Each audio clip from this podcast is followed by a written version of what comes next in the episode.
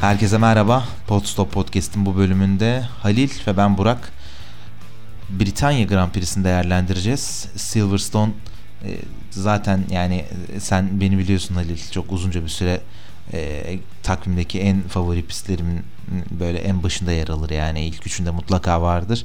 Bunu da hep yani çevremdeki insanlara da söylerim yani genelde bazıları gelenekselleşen pistlerin yanında daha böyle yeni olanlara e, ilgi duymaya başlarlar. Ben ise hep Silverstone daha ayrı bir yerde olduğunu söylerdim. Ama yani son yıllarda da bu performansını e, gerçekten hiç düşürmeden bize muazzam, keyifli e, hafta sonları sundular, sunmaya da devam ettiler diye düşünüyorum.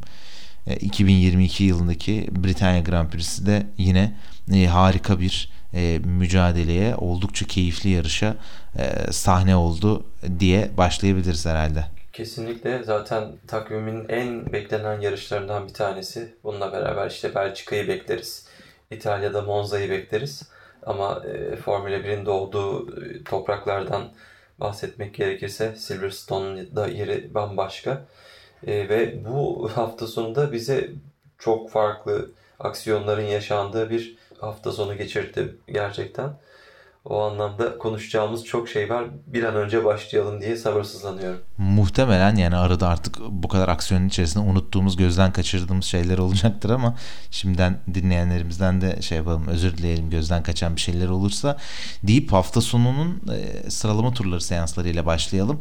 Aslında sıralama turlarına gelmeden önce e, takımlar buraya önemli güncellemeler getirdi.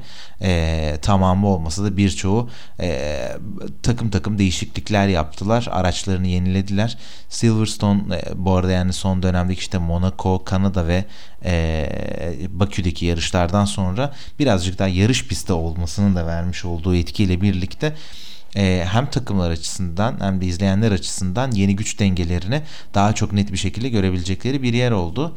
Sıralama turları da yine İngiltere'nin meşhur e, yağmuru e, altında devam etti. Islak bir pist üzerine çıkan pilotlar birçok sürpriz durumla karşı karşıya kaldılar ve bize de e, bunun paralelinde e, bazı sonuçlar sunmaya başladılar. Ferrari pilotu Carlos Sainz 1.41'in altına inerek 1.4983 ile pole pozisyonunu elde etti. İlk çizgiyi Max Verstappen'le birlikte kapatmış oldular. Ferrari Red Bull Ferrari Red Bull şeklinde e, devam eden mücadelenin sonrasında e, Mercedes'ten Lewis Hamilton kendi evinde yarıştığı e, Britanya Grand Prix'sinde o da etkileyici bir sonuçla e, kendisine 3. çizgide yer bulabildi. Bence son dönemlerde özellikle ıslak zeminde yapılan sıralama turları e, sanki daha büyük heyecan katıyor gibi hissediyorum ben. Çünkü sürekli olarak değişen bir grid e, pistin her turda yani ner, neredeyse 1-1,5 saniye e, civarında hızlanması yani gitgide tabii o aradaki farklar azalıyor ama sürekli olarak hızlanması ve değişmesi sıralama turlarının sadece en hızlı tura atan pilotun değil en iyi stratejiyi kuran pilotun da e, kazandığı pole pozisyonunu kazandığı bir duruma doğru sokmaya başladı.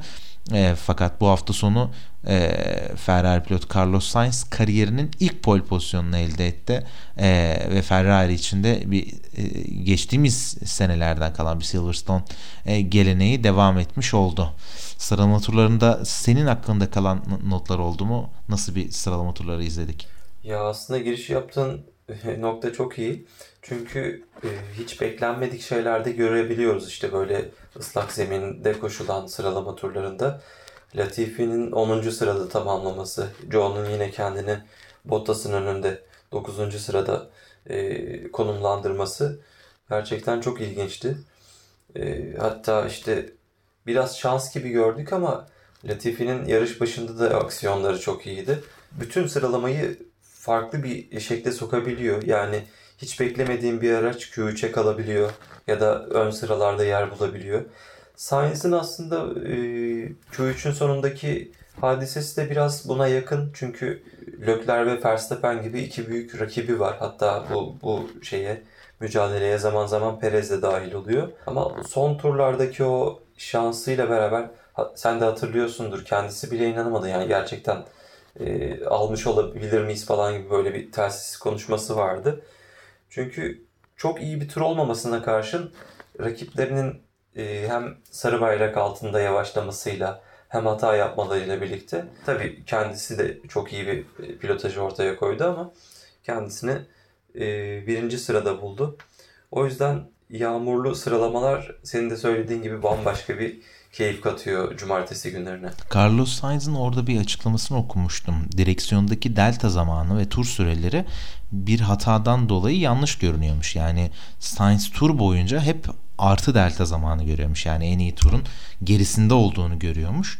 E, buna rağmen ona yaklaşabilmek için kendisini çok zorlamış. Hatta e, son turuna başlamadan önce e, atmış olduğu soğuma turunda e, telsizden Ademi ile konuşup yani bu şeyde e, görselde bir hata var bunu nasıl sıfırlayabiliriz e, bu konuda beni yönlendir dediğini orada bir sıfırlama yaptın ama buna rağmen e, tur zamanının geç başladığını e, öğrendik. Belki bununla birlikte hani zaten pol derecesinde olmayacak en iyi sürenin gerisinde olacak diye mümkün olunca ona yaklaşmak için zorlamış olabilir. Bu da Sainz için e, pol pozisyonunu getiren bir durum oldu. Gerçekten e, tüm hafta sonu sıralama turlarından başlayarak onun için böyle unutulmaz bir e, anıyla başladı diyebiliriz. İstersen bununla birlikte yarışa geçelim. E, ama yani yarışı konuştuğumuzda da tabii e, henüz daha ilk turda yarışın başlangıcına daha ilk viraj dönülmemişken e, Guan Yu Zhou'nun yaşamış olduğu e, inanılmaz e, ve çok korkutucu kazayı e, mutlaka birazcık daha aşmamız gerekiyor diye düşünüyorum. E, Formula 1 her zaman e, yarış güvenliğine ve sporcu güvenliğine e, çok büyük önem arz etti ve özellikle yani birazcık tabii talihsiz bir durum oluyor böyle bir şeyin olması ama bu sporun güvenlik açısından yapmış olduğu gelişimler sadece sporu değil e, belki de yol emniyeti e, açısından e, bizlerin de hayatlarını çok değiştirdi. E, bu anlamda Guan Yu Zhou'nun e, yaşamış olduğu kaza oradan hiçbir şekilde yara almadan kurtulmuş olması e, günümüz Formula 1 araçlarında ne kadar yüksek seviye bir güvenlik önlemi e, olduğunu bizlere biraz daha hatırlattı diye düşünüyorum ee, daha ilk viraj gelmeden George Russell'ın temasıyla birlikte zaten çok ivmeli bir şekilde hızlanılan bir anda yani virajın sonuna yaklaşılacak neredeyse maksimum frenlemeye gelmeden önce maksimum hıza ulaşılan e, boşlukta bu teması yaşayıp aracının ters dönmüş bir şekilde bariyerlere çarpması ve tabi görüntüleri sonradan gördük bariyerlerin de üstünden sıçraması gerçekten yürekleri ağza getirdi. E, bu anlamda Joe'nun iyi olduğu için e, çok bizler de mutlu olduk zaten yarışı beraber takip ediyorduk. E, bakalım önümüzdeki hafta e, Joe tekrardan kendini e, kokpitte bulabilecek mi? E, ama Silverstone'daki e, marşallar da e, mümkün olan en kısa sürede e, Joe'nun kurtarılması için e, ellerinden geleni yaptıklarını e, görmüş olduk. Genel olarak senin de bu kazayla ilgili yani bu korkutucu kazayla ilgili e, yorumlarını çok merak ediyorum. Özellikle bugün hatırlarsan yani grupta konuşuyorduk. E, Deniz bir fotoğraf paylaşmıştı. O bariyerlerin arasında sıkıştığı fotoğraf. Yani bence e, işte 2022 yılı tamamlandığında muhtemelen yılın en çarpıcı karelerinden bir tanesi olacak. Sadece Formula 1'de değil e, belki de spor ajandasında, spor günlüklerinde ya da belki dünyanın en etkileyici, en korkutucu fotoğraflarından birisi olacak diye düşünüyorum. Ya şimdi ben notlarıma bakarken Deniz'in gönderdiği o fotoğrafı önüme çıkardım ve e, düşündüğüm tek şey şu. Neyse ki böyle bir kazada bir şekilde bir yangın ihtimali oluşmadı. Çünkü e, dakikalarca yanlış hatırlamıyorsam belki 20 dakika 15 dakika e, araçtan e, çıkması ile ilgili hep telsiz konuşmalarını falan dinledik. Çok uzun bir süre orada sıkışık e, kaldığı ile ilgili yorumlar vardı. Biz tabii önce hani bir şekilde o lastik bariyerlerin altına sıkışmış olabileceğini düşündük. Çünkü Formula 1 yönetimi böyle e, riskli kazalarda çok fazla bunu medyaya sunmayı tercih etmiyor. Ki doğru da bir karar. Çünkü dramatik bir e, ölüm de gerçekleşebilirdi orada. Ve taklalar sonucunda bariyerlerin o lastik bariyerlerin arkasına düşerek orada çok kötü bir şekilde sıkışmış. Böyle kafası aşağı doğru bir kask görüyoruz orada. Seyircilerin böyle birkaç metre ötesinde yanıp giden bir sporcuyu izleyecektik. Neyse ki böyle bir şey yaşanmadı. Çok çok kötüydü. Bir saat yarışa ara verildi ama e, güvenlik önlemleri sayesinde müdahale edilmesi en azından yarışın devam edilmesinde sonra işte Joe'nun tekrar piste dönmesi, yarış sonunda piste dönmesinde falan gibi e, şeyler sundu bize. E, kazanın çıkış anına gelirsek de Joe temiz bir şekilde kalkıyor. Sağ tarafında aynı çizgide yanlış hatırlamıyorsam Russell'la birlikte kalkıyorlar.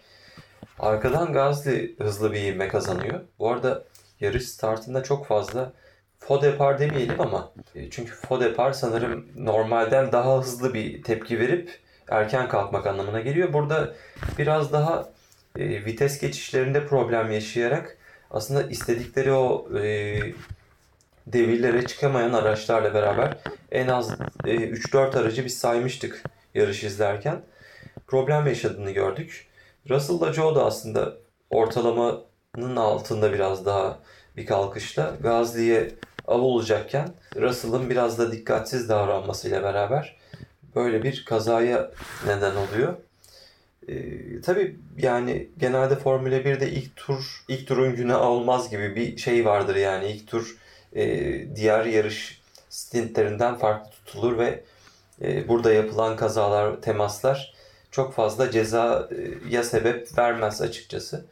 Bu da onlardan bir tanesiydi ama e, sonrasında Russell'ın böyle bir vicdan muhakemesiyle araçtan hızlıca çıkmaya çalışıp koşup her şey yolunda mı diye bakması falan gerçekten çok korkutucuydu. E, neyse ki bu hafta sonu hiç kimseye bir şey olmadı diyelim. Burada zaten yani herkes bunun farkına varmıştır.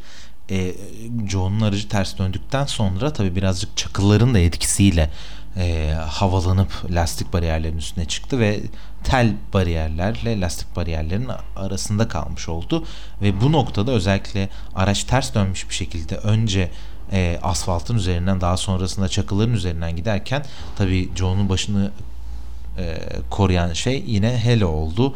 E, sen de söylemiştin zaten yarıştan sonra konuştuğumuzda yani acaba bu Hello olmadan nasıl yarış izliyorduk ya da nasıl bir durumla karşı karşıya kalıyorduk diye.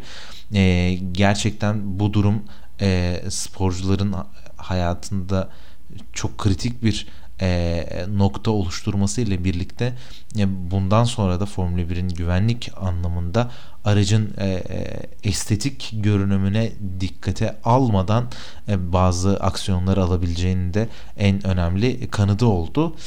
E, bu durumla birlikte de zaten kırmızı bayraklar çok hızlı bir şekilde sallandı ama bu e, kırmızı bayrakların sallandığı esnada henüz e, ikinci güvenlik aracı çizgisi geçilmediği için e, yarış tekrardan başladığında starttaki sıralamaya geri dönüldü. Yarış dışı kalan pilotlar dışarıda kaldılar. Ee, çok kısa bir anekdot da bu arada Alex Albon'a açmak lazım. O da yine aynı şekilde startta ön tarafta bir kalabalık oluştuktan sonra arkadan Sebastian Vettel'in temasıyla birlikte aracın kontrolünü kaybedip önce duvara çarpıyor. Daha sonrasında da iki ya da üç aracın e, temasıyla birlikte o da oldukça zor bir e, durumda kalıyor ortada. E, Joe ile birlikte Alex Albon da e, emniyet olarak yani kontrol amaçlı olarak o da hastaneye kaldırıldı. Hatta Joe e, pistin oradaki e, sağlık merkezinde kontrolleri tamamlanıp tekrardan Pado'a dönmüştü ama Albon e, bir helikopterle birlikte Coventry'ye e, nakledildi. Orada tüm kontrolleri yapıldı ve daha sonrasında onun da sağlık durumunun iyi olduğu açıklandı e, yürükleri ağza getiren bir e, e starttan sonra e, tüm pilotlar eski haliyle tekrardan e, start almaya başladılar. İlk startta Max Verstappen yumuşak lastiklerle birlikte Sainz'in önünde bir avantaj oluşturup kendini öne atabilmişti. Fakat ikinci startta o da lastiklerini değiştirdi ve ön sıradaki neredeyse bütün pilotlar e, orta hamurla kendilerine yer buldular. E, ve start sonrasındaki aksiyonlar e, yine kendisini e, konuşturdu diyebiliriz. E, Sainz e, liderliğini koruyarak devam ettiği yarışta e, tam olarak turunu hatırlamıyorum ama yani e, 10. tur 12. tur olabilir. Hatta da, biraz daha öncesi olabilir. Yani 8-9. tur olabilir. Orada e, aracının kontrolünü kaybedip pist dışına bir ziyarette bulundu ve bu esnada arkadan e, momentumla birlikte gelen Max Verstappen'e yerini kaybetti. E, tüm drama aslında buradan başlamış oldu. İstersen bununla birlikte e, hem Sainz'in hatası yarışın geri kalanı derken e, yarışın da galibi olduğu için Ferrari'den ve Sainz'dan başlayalım. Bir Ferrari değerlendirmesi alalım. E, baktığın zaman evet Carlos Sainz'la bir yarış galibiyeti almış olabilirler. Carlos Sainz için de çok önemli ama e, bir takım şaibeler var bence yani. E, Sainz'ın işte yarışın ileriki kısımlarında Leclerc'e çok yardımcı olmaması, Ferrari'nin e, daha yarışın bu noktasındayken pilotlarını çok iyi yönetememiş olmaması, olması gibi e, problemler ortaya çıkıyor. Açıkçası bence e, şampiyonada yaklaşık 10. yarışlara yaklaştık. Hatta 10. yarışıydı galiba bu Silverstone. Bence bu kadar puan farkı olan bir takımın artık net bir şekilde böyle bir yarışta yarış emri vermesini kimse eleştirmezdi. Ee, onun yerine Ferrari takımı bambaşka bir strateji seçerek e, pilotlarını eşit bir şekilde yarıştırmaya karar verdi. Hatta bunu yarışın sonuna kadar sürdürdü. Hala yarış sonunda Sainz'a işte doğru tur sürelerini attığı takdirde önde kalabileceğini deklare ediyorlardı. Ee, ben bunu Ferrari'ye bir eksi olarak yazıyorum. Çünkü e, Perez bir şekilde gridin en son sırasına kadar düştü. Verstappen e, aracın arkasındaki problemlerle beraber zaten yani öndeki yarıştan kopmuştu. Böyle bir durumda Ferrari takımı bence buradan bir duble çıkartabilirdi. Onun yerine Perez tehdidiyle, Hamilton tehdidiyle belki yarış galibiyetini kaçırmak pahasına çok çok büyük bir kumara oynadı. Ben Ferrari'nin bu hafta sonunu yani bir eksi olarak değerlendiriyorum. E, bu kadar puan toplayabilecekleri, iyi şeyler yapabilecekleri, e, şampiyona liderine yakın olan pilotlarını öne çıkarabileceklerken e, garip bir sürtüşme içerisinde gördüm. Bu e, sezonun kalanına da yansıyacak bir durum. Bakalım bundan sonraki durumda nasıl bir yol izleyecekler gerçekten merak etmeye başladım. Aslında burada olayları birazcık şuradan değerlendirmek lazım sanırım. İkinci starttan sonra e, özellikle Leclerc, Hamilton, e, Perez e, diyebileceğimiz üçlü mücadele içerisinde devam ederken e, sen de hatırla Leclerc ve Perez'in bir teması oluyor. E, Perez zaten daha sonrasında e, kırık bir kanatla birlikte ön kanatla birlikte pite girmek zorunda kalıyor 5. turda. E, Leclerc'in ise sağ kanatçık dediğimiz o dikey kısımları kanatın üzerindeki dikey kısım e, hasar alıyor ve kopuyor. E, bununla birlikte aslında Leclerc e, hasarlı bir araçla yoluna devam ediyordu. E, Sainz önde istenilen tur sürelerini e, bir türlü gerçekleştiremiyordu. Yani bu düzenle birlikte e, zaten daha yarışın başlangıcı o yani 6. 7. turdan itibaren e, sanki birazcık şeye doğru hissettirdi bize yani e, Ferrari'nin bir strateji ortaya koyması gerektiği bir yarış olarak ortaya çıktığını düşünüyorum. Ve belki son yıllarda yani hem şampiyonluk hem de ön sıra mücadelesinden bu kadar geri kaldıklarından dolayı olabilir e, bir türlü onlardan o istenen o geçmişte gördüğümüz o stratejik hamleleri e, göremedik. Bunu sadece yani e, Leclerc hemen geçseydi Sainz yer verseydi ya da şöyle pit alınsalar diye söylemiyorum ama ne genel anlamda da e, şampiyonayı e, değil hani pilotlarını öne koyarak ilerledikleri bir e, durum izledik. Yani daha sezonun ilk ilk 2 3. yarışından itibaren Red Bull'un e, Perez'in e, yer verip Verstappen'e yarış galibiyeti aldırması gibi takım emirlerini görmüştük. Yani bunları izlemiştik. E, Red Bull bu kadar erkenden bu konunun üzerine eğilip böyle bir strateji uyguladığı ortamda bu hafta sonu Ferrari'nin takıma maksimum puan getirebilecek daha farklı stratejileri uygulamalarını beklemek lazımdı.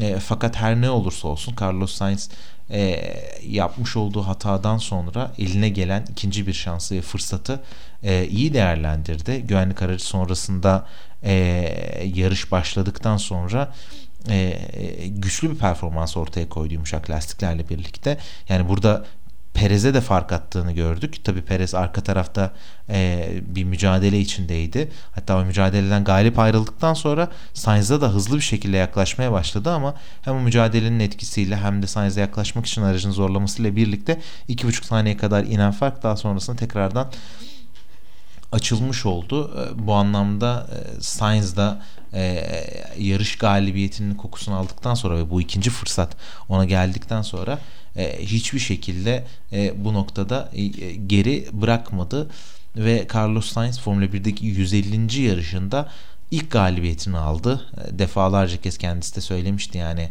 e, Ferrari ile bir yarış galibiyeti elde etmek benim rüyam, hayalim diye Sainz de bu hayalini gerçekleştirmiş oldu. Bu anlamda onun için de çok e, özel bir hafta sonu olduğunu düşünüyorum.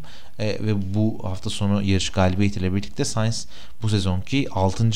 podyumunu e, elde etmiş oldu. Takım arkadaşı Leclerc'in 4 podyumu olduğu dikkate alınırsa e, yine podyum sayılarında da takım arkadaşının e, biraz daha ötesinde yer aldı diyebiliriz. Leclerc açısından ise yarış birazcık daha farklıydı. Yani güvenlik aracı periyodu olmasaydı aslında yarış Leclerc'in eline gelmişti. Çok yaklaşmıştı. Fakat güvenlik aracının devreye girmesiyle birlikte Leclerc e, pite girmedi. Sainz'i pite çağırdılar. E, Mattia Binotto bu konuda şu açıklamayı yaptı. E, güvenlik aracı e, anonsu çıktıktan sonra e, iki pilotumuz birbirine çok yakındı. Dolayısıyla çift, çifte pit stop yapabilecek bir zaman aralığımız bulunmuyordu. İkisinden birini tercih etmek zorundaydık ve biz de bu durumda lastikleri daha eski olan Sainz'i pite almayı e, düşündük ve böyle bir strateji belirledik dedi. E, aslına baktığımızda yani aralarındaki fark e, yaklaşık yanlış hatırlamıyorsam 4 saniye civarında fa- falandı güvenlik aracı periyodu çıktığında. E, yani bu noktada şimdi e, öndeki iki aracın arka arkaya pite girdiği bir senaryoda e, tahmin ediyorum ki böyle bir 5-6 saniyelik falan bir ara olması lazım ikisinin de tam e, ve hiç zaman kaybetmeden bir servis alabilmeleri için ve eğer pitlerde herhangi bir sıkıntı olmazsa pit stopta e, bu noktada bakıldığında Sainz en iyi ihtimalle çifte pit stop olsaydı 1,5-2 saniye kaybedecekti. E, ve bu da onu yani Hamilton'ın hemen arkasında konumlandıracaktı. Dolayısıyla e, Sainz hem taze lastiklerle birlikte yani Mercedes bu kadar lastik ısıtmakta sorun yaşadığı ve e, serin havada e, sürdü diyebileceğimiz bir Silverstone'da e, ben her halükarda Hamilton'a daha avantajlı olup bir dubleye gidebileceklerini düşünüyordum. E, fakat Ferrari dediğim gibi riske almadı, riske atmadı e, ve tek pit stopla yollarına devam etti. Leclerc de bu e, savaşın aslında istemeden de olsa e, mağlubu olmuş oldu.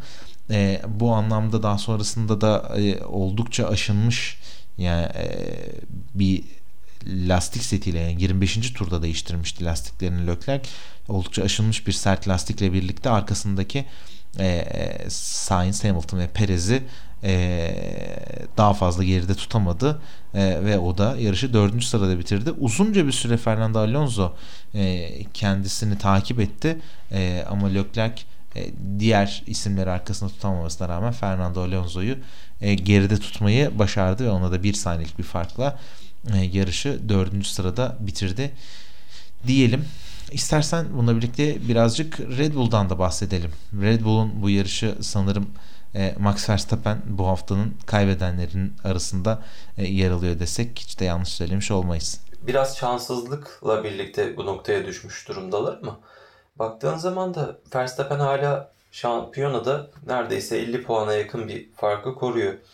Şimdi bu noktada Ferrari aslında öne daha çok yaklaşmak gerekirken pilotları biraz daha dengelemiş oldu. Öte yandan Perez bambaşka bir sürüşle gerçekten gridin en sonundan podyumun e, tepesine tırmanmayı başardı. Zaten şeyi konuşuyorduk yarıştan önce yani Red Bull'un aracı özellikle böyle bir hızlı virajların olduğu, uzun düzlüklerin olduğu hafta sonunda favori araçlardan bir tanesi olarak görülüyordu.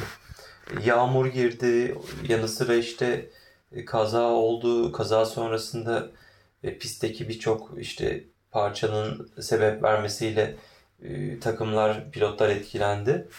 Ama yani demin konuştuğumuz o e, galibiyet savaşında Verstappen arkada değil de önde olsaydı işler hiç böyle yürümeyecekti muhtemelen. Ya Perez'in geldiği noktaya bak. Grid'in en e, son sıralarından podyuma tırmanıyorsa Verstappen zaten muhtemelen baş, başa bela olacaktı yani. Hamilton'ı falan konuş, konuşmuyor olacaktık ama hasar azalttılar diyebiliriz yani baktığın zaman. Red Bull açısında da açısından da oldukça zor bir hafta sonu geçti. Yani Alfa Tauri'nin aracından kopan bir parçanın e, Verstappen'in o parçanın üzerinden geçmesi daha sonrasında e, tabanının hasar aldıktan sonra performansının bu kadar düşmesi e, oldukça zor oldu yani Red Bull için hem de Verstappen için de çok zor oldu. Fakat hem de günün pilotu seçilen ve bu kadar geriden gelip e, tekrardan podyumla yarışı bitiren Sergio Perez için ise muazzam bir e, yarış oldu desek herhalde bir şey kaybetmiş olmayız. E, 6. turda 17. sıradaydı ki 3 pilotun yarış dışı kaldığı düşünülürse sonuncusuydu. E, fakat daha sonrasında e, yukarı doğru tırmanabilmek için o kadar e, önemli bir mücadele gösterdi ki yarışın sonundaki podyumu ne kadar hak ettiğini e, göstermiş oldu. Tabii ki onun için de güvenlik aracı periyodu önemli bir e, avantaj sağladı. E, fakat Perez bugüne kadar e, en iyi yaptığı şeyi uygulamaktan yine çekinmedi. Eline fırsat geldiği zaman e, bu fırsatı oldukça iyi bir şekilde e, değerlendirmiş oldu. E, Max Verstappen açısındansa yani bu kadar e, sorun yaşadığı bir araçla birlikte olsa dahi yarışı 7. sırada bitirmiş olması hasar kaybını bence minimuma indirdi denilebilecek bir sonuç olarak görüyorum. Çünkü yarışın sonunda hatırlarsan e, Mick Schumacher'le olan mücadelesinde bile gerçekten hem pistte durmakta zorlanıyordu hem de aracını kontrol etmekte çok zorlanıyordu. E, ona rağmen e, böyle bir yarışta daha da geriye düşmeden e, ön sıralarda nispeten kalarak puan barajının içerisinde kalarak e, bu puanları toplaması onun açısından da önemli oldu diyebiliriz. İstersen bununla birlikte çok kısa Mercedes'e de değinelim. Mercedes için de bu hafta sonu e, oldukça motive bir şekilde başladı. İki tane Britanyalı pilot kendi evinde yarıştı Hamilton ve Russell. E, Russell ilk turdaki kazada e, temas yaşadıktan sonra Joe'nun bariyerleri gidişini gördüğü için aslında senin de yorum yaptığın gibi daha kontrollü bir şekilde aracını durdurup bir an önce araçtan çıkıp e, Joe'yu kontrol etmeye koşmuştu. E, daha sonrasında e, oraya gittiği andan sonra e, e, maşallah Russell'ın aracına e, temas ettikleri için yani dokundukları için müdahale ettikleri için e, Russell'ın tekrardan piste dönmesi gibi bir e, durum ortada kalmadı. Hatta bununla ilgili Russell'ın FIA yetkilileriyle konuştuğunu tartıştığını da izlemiştik ekran başında. E, bu sebeple Russell yarışın ikinci startında e, yer alamadı ve Silverstone onun için çok erken bitmiş oldu. E, Lewis Hamilton için içe e, yani gerçekten çok e, eski günlerden böyle bir e, parça bize izletmiş oldu. Çok uzun bir süre sonra e, bir yarış galibiyeti mücadelesi e, gösteren bir e, Hamilton izledik. Bu sezon yanlış hatırlamıyorsam ilk kez sanırım yarış liderliğini elde etti. Yani e, yarışı liderlik etti. E, bu anlamda hem Mercedes'in yapmış olduğu güncellemeler hem Hamilton'ın kendi evinde ön sıralarda mücadelesi moral anlamında oldukça e, kritik oldu. En büyük sorunu bence güvenlik aracı periyodundan sonra lastiklerini kolay ısıtamamak oldu. E, bunun da zaten e, sorununu e, yarışın sonundaki sonuçta gördük. Buna rağmen podyumda kendinde yer buldu ama e, Hamilton için, iç, için ise e, yine daha da iyi olabilecek bir sonuç elinden e, kaçtı diyebiliriz. Çünkü hatırla orta lastikte 33 tur gitti Hamilton ve yani daha pite gelmeden 2-3 tur öncesinde dahi lastikler gayet iyi görünüyor. Herhangi bir sorun yok diyerek e, takımın stratejisini yönlendirmeye çalışıyordu. E, bu anlamda Mercedes pilotu Hamilton kendi evinde podyumla taşlandırdığı e, Britanya Grand Prix'sinde önemli bir sonuç almış ve takımın da ilerleme e, doğrultusunun e, ne kadar e, e, doğru bir yönde ilerlediğini kanıtlamış oldu. Ee, yanlış hatırlamıyorsam Hamilton zaten Silverstone'da günümüze kadar gelmiş en başarılı pilot olarak görülüyor. Öte yandan baktığında bu kadar problem yaşayan yani ilk birkaç yarışta 4-5 yarışta tamamen işte yunuslama problemleriyle sıkıntılar yaşayan bir takımın bu yarışın sonunda e, Ferrari'den sadece 50-51 puan geride olması gerçekten çok ilginç. Tabi burada Russell'ın yaptığı işler çok önemli. Öte yandan takımın gelişim çabaları bambaşka bir noktada. e, biz iki yarış önce bunu konuşuyorduk aslında. Sonra yine bir düşüşe geçtiler ama e, burada e, güncelleme anlamında bence bir seviye atlayabildiler. Yani bundan sonraki yarışlar için farklı bir e, noktaya gelmiş olabilirler diye düşünüyorum. Bundan sonra da Avusturya'yı falan düşünürsek farklı layoutlarda e, pistler karşımıza çıkacak. O açıdan Mercedes'in yine eli güçlü olabilir ve Ferrari de bu gidişata devam ederse ikincilik savaşı için bambaşka bir noktaya gelebilir. Tabii bunu konuşmak için çok erken ama yine de Ferrari'nin bu anlamda bir şeyler yapması gerekiyor. Red Bull'un hani kötü geçen hafta sonundan sonra baktığımız puan farklarıyla ne kadar önde götürdüğünü düşünürsek Mercedes'in de bu e, çanları çaldığını aslında konuşabiliriz diye düşünüyorum. E, hem pilotaj anlamında iyi işler yapıyorlar hem de e, takım güncellemeleri devam ediyor bir şekilde bütçe limitleri içerisinde e, takım için en e, optimum geçişleri sağlamak için el, ellerinden geleni yapıyorlar. Yani ne olursa olsun Mercedes'in dahil olduğu bir, e, bir zirve yarışı e, e, sadece sadece Formula 1'e kazandırır. izleyicilere, bizlere kazandırır diye düşünüyorum. Bu anlamda onların tekrardan ön sıraya yaklaşması, podyum ya da yarış galibiyetleri için mücadele ediyor olması bile bence başlı başına e, önemli bir performans. Umarım bunu devam ettirirler. Diyelim. Bununla birlikte yani parantez açabileceğimiz birçok isim var. E, Alonso'nun performansı çok önemliydi. Yarış 5. sırada bitirdi. O da çok uzun süre 33 tur orta hamuru yönetti. Daha sonrasında e, güvenlik aracı döneminde pite girenlerin arasındaydı. Ön taraftaki mücadeleye katıldı. Hatırlarsan bir ara tek karede 5 pilot birden gördük. Alonso da arkadan e, e, ön taraftaki savaşa dahil olup kendisine bir e, boşluk bulmaya çalışıyordu. E, bu anlamda e, önemli bir performans sergiledi. E, yani sayabileceğimiz birçok kişi var ama ben burada Mick Schumacher'e sanırım bir parantez atsak hiç de fena olmaz diye düşünüyorum. Formula 1'e dahil olduğundan beri e, en iyi yarış performansını ve en iyi yarış sonucunu elde etti Mick Schumacher. Ee, özellikle bilmiyorum e, senin görebilme fırsatın oldu mu ama sıralama turlarında e, direksiyonunda çok ciddi bir ayar sorunu vardı. E, yani bir, bir denge sorunu vardı aracın düz gidebilmesi için direksiyonun böyle çok hafif yani 10-15 belki 20 derecelik böyle bir sağa doğru e, şey olması gerekiyordu yani kayması gerekiyordu. Dolayısıyla direksiyonda böyle bir ayar hatası olan birisinin zaten sıralamalarda iyi performans gerçekleştirmesi çok mümkün olmazdı ki o da zaten Q1'de elendi. Fakat yarışta özellikle iyi bir e, e, lastik koruma e, seansıyla karşı karşıya kaldık.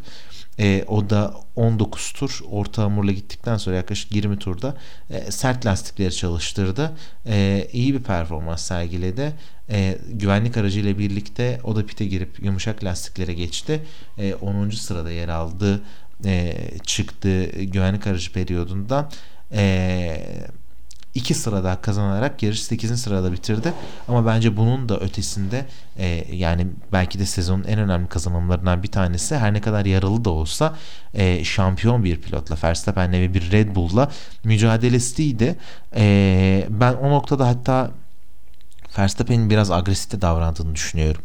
Ee, birkaç kez Mick e, atak yapabilmek için bazı boşluklar buldu e, fakat Verstappen daha sonra o bulduğu, boş, buldu, bu, Mick'in bulduğu boşlukları çok agresif bir şekilde kapattı. E, yani FIA'nın ikili mücadelelerde e, inceleme yapabilmesi ya da geçiş yapmaya çalışan pilotu bu noktada avantajlı bulabilmesi için e, geçiş yapan pilotun e, birazcık daha öne geçmiş olması yani en azından aracın burnunun rakibinden daha e, önde olması gerektiği yönünde bir kararı vardı. Hatırlarsan sezon başında da konuşmuştuk. E, Mick hiç o öne geçme e, fırsatını yakalayamadı. Yani e, yaklaştığı dönem oldu ama kendini öne bir türlü atamadı. Öne atmadığı durumlarda da e, Verstappen'in bu agresif savunmasına e, bir e, cevap verememiş oldu. Ama yine de güzel bir sonuç elde etti. O da puansızlık e, kadersizliğini diyelim en azından ortadan kaldırmış oldu. Belki o da üstünden önemli bir yük kalkmış olarak sezonun geri kalanında daha farklı bir performans sergileyebilecektir. Ya zaten e, FIA geçen seneki Imola'dan sonra bu e, şeyleri kuralları çok daha net bir şekilde çizmeye başlamıştı. E, bir aracın işte geçiş yapabilmek için e, öndeki araca en azından aracın dörtte üçü kadar daha yaklaşmış olması gerekiyordu. E, tabii Verstappen'e baktığın zaman e, nispeten çaylak bir arkadaşını çok daha agresif bir şekilde savundu ama aslında kurallar dahilindeydi. Fakat e, Schumacher'in de kontrol içerisinde olup bütün atakları denemesi hani yaralı bir e, Red Bull aracına karşı yine de çok heyecan vericiydi. Bunların hepsinin ötesinde de zaten e, puan barajı içerisinde olması bence en güzel e, alabileceği neticelerden bir tanesi diye düşünüyorum. Küçük bir parantezde belki alfa teorileri açabiliriz. Yarışın artık son noktalarına yaklaşırken Snowda'nın bir atağıyla beraber takım içi bir savaş izledik. Gazli'nin artık bu sefer yanlış bir noktada belki de e, temas ederek yani takım arkadaşıyla beraber ikisinin beraber e, spin attıklarını gördük. Onlar çok kan kaybettiler. Çok geriye düşmek zorunda kaldılar. Normalde onlar da iyi gidiyorlardı aslında yarış özelinde. Pit duvarının iyi bir yönetimi olmamasıyla beraber takım arkadaşlarının e, bambaşka bir noktaya düştüklerini gözlemlemiş olduk. Sadece birbirlerini değil aslında aracında araçlarına kopan parçayla birlikte e, hani ana takımları Red Bull'a da zarar verebildiler. O yüzden onlar için yani ne kadar eksi yazsa boş olabilecek bir hafta sonuydu diyebiliriz. İlk e, e, turlardaki o mücadelede e, kopan parçalardan bir tanesi de Alfa Tauri'nin e, bir parçasıydı. Çok ufak bir şey e, pist üzerinde kalan. E, e, o anlamda Red Bull'a da e, zarar vermeyi oradan başardılar. E, belki çok ufak bir parantezde Sebastian Vettel açmak gerekebilir. E, o da ya 18. sıradan başlamış olduğu yarışı 9 sıra tırmanarak o da 9. sırada bitirdi. Ama Vettel'in e, parantezini e, sanıyorum e, e, kendi sahibi olduğu e, Nigel Mansell'ın o ünlü e, FW14B aracıyla birlikte e, piste çıktığı o show için e, açsak çok daha sağlıklı olacaktır diye düşünüyorum. Muazzam bir e, orijinal kırmızı 5 numaralı aracı e, kendisi pist üstünde kullandı. Sebastian Vettel bu aracı yaklaşık 4-5 yıl önce bir müzayedede e, almış. E, fakat daha sonrasında bu şekilde bir kullanma fırsatı olmamış. E, Silverstone'da e, hem kendi 35. yaş gününde hem de Nigel Mansell'ın burada yarış kazanmasının yanlış hatırlamıyorsam 30. yılında e, bu pistte o araçla birlikte e, bir gösteri sürüşü yapmayı e, çok e, doğru zaman olduğunu düşündüm diyerek böyle bir şey değerlendirdi. Bizim de kulaklarımızın pasını sildi. Gerçekten e, çok estetik, çok güzel, harika bir e, Williams kullandı. E, bununla birlikte de kullandığı araç da e, tamamen karbon nötr bir yakıt la birlikte çalışıyordu.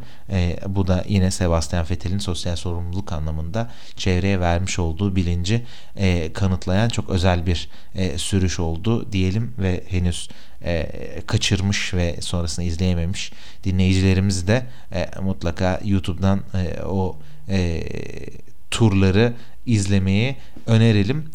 E, bununla birlikte Britanya Grand Prix'sini geride bırakmış olduk e, yayının başında söylediğimiz gibi aslına bakarsanız konuşulacak birçok şey vardı. Eminim gözümüzden kaçanlar olmuştur. E, ama biz buradaki süre, süremizde aklımıza gelenleri değerlendirmeye çalıştık.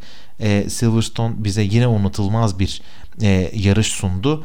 E, fakat anlaşılan ki takvimde unutulmayacak birçok yarış e, ilerleyen günlerde de e, bizi bekleyecek. E, bu hafta sonu e, tekrardan Formula 1'e ara vermeden devam etmiş olacağız. Özellikle çok iyi mücadelelere sahne olan e, yine takvimin en hızlı pistlerinden bir tanesi olan Avusturya Grand Prix'si e, koşulacak bu hafta sonu. Spielberg'de Red Bull kendi evinde yarışacak. E, biz yine Avusturya Grand Prix'sinden sonra yarış değerlendirmesinde sizlerle birlikte olacağız. Önümüzdeki hafta Avusturya'dan sonra görüşmek üzere. Hoşçakalın. Hoşçakalın.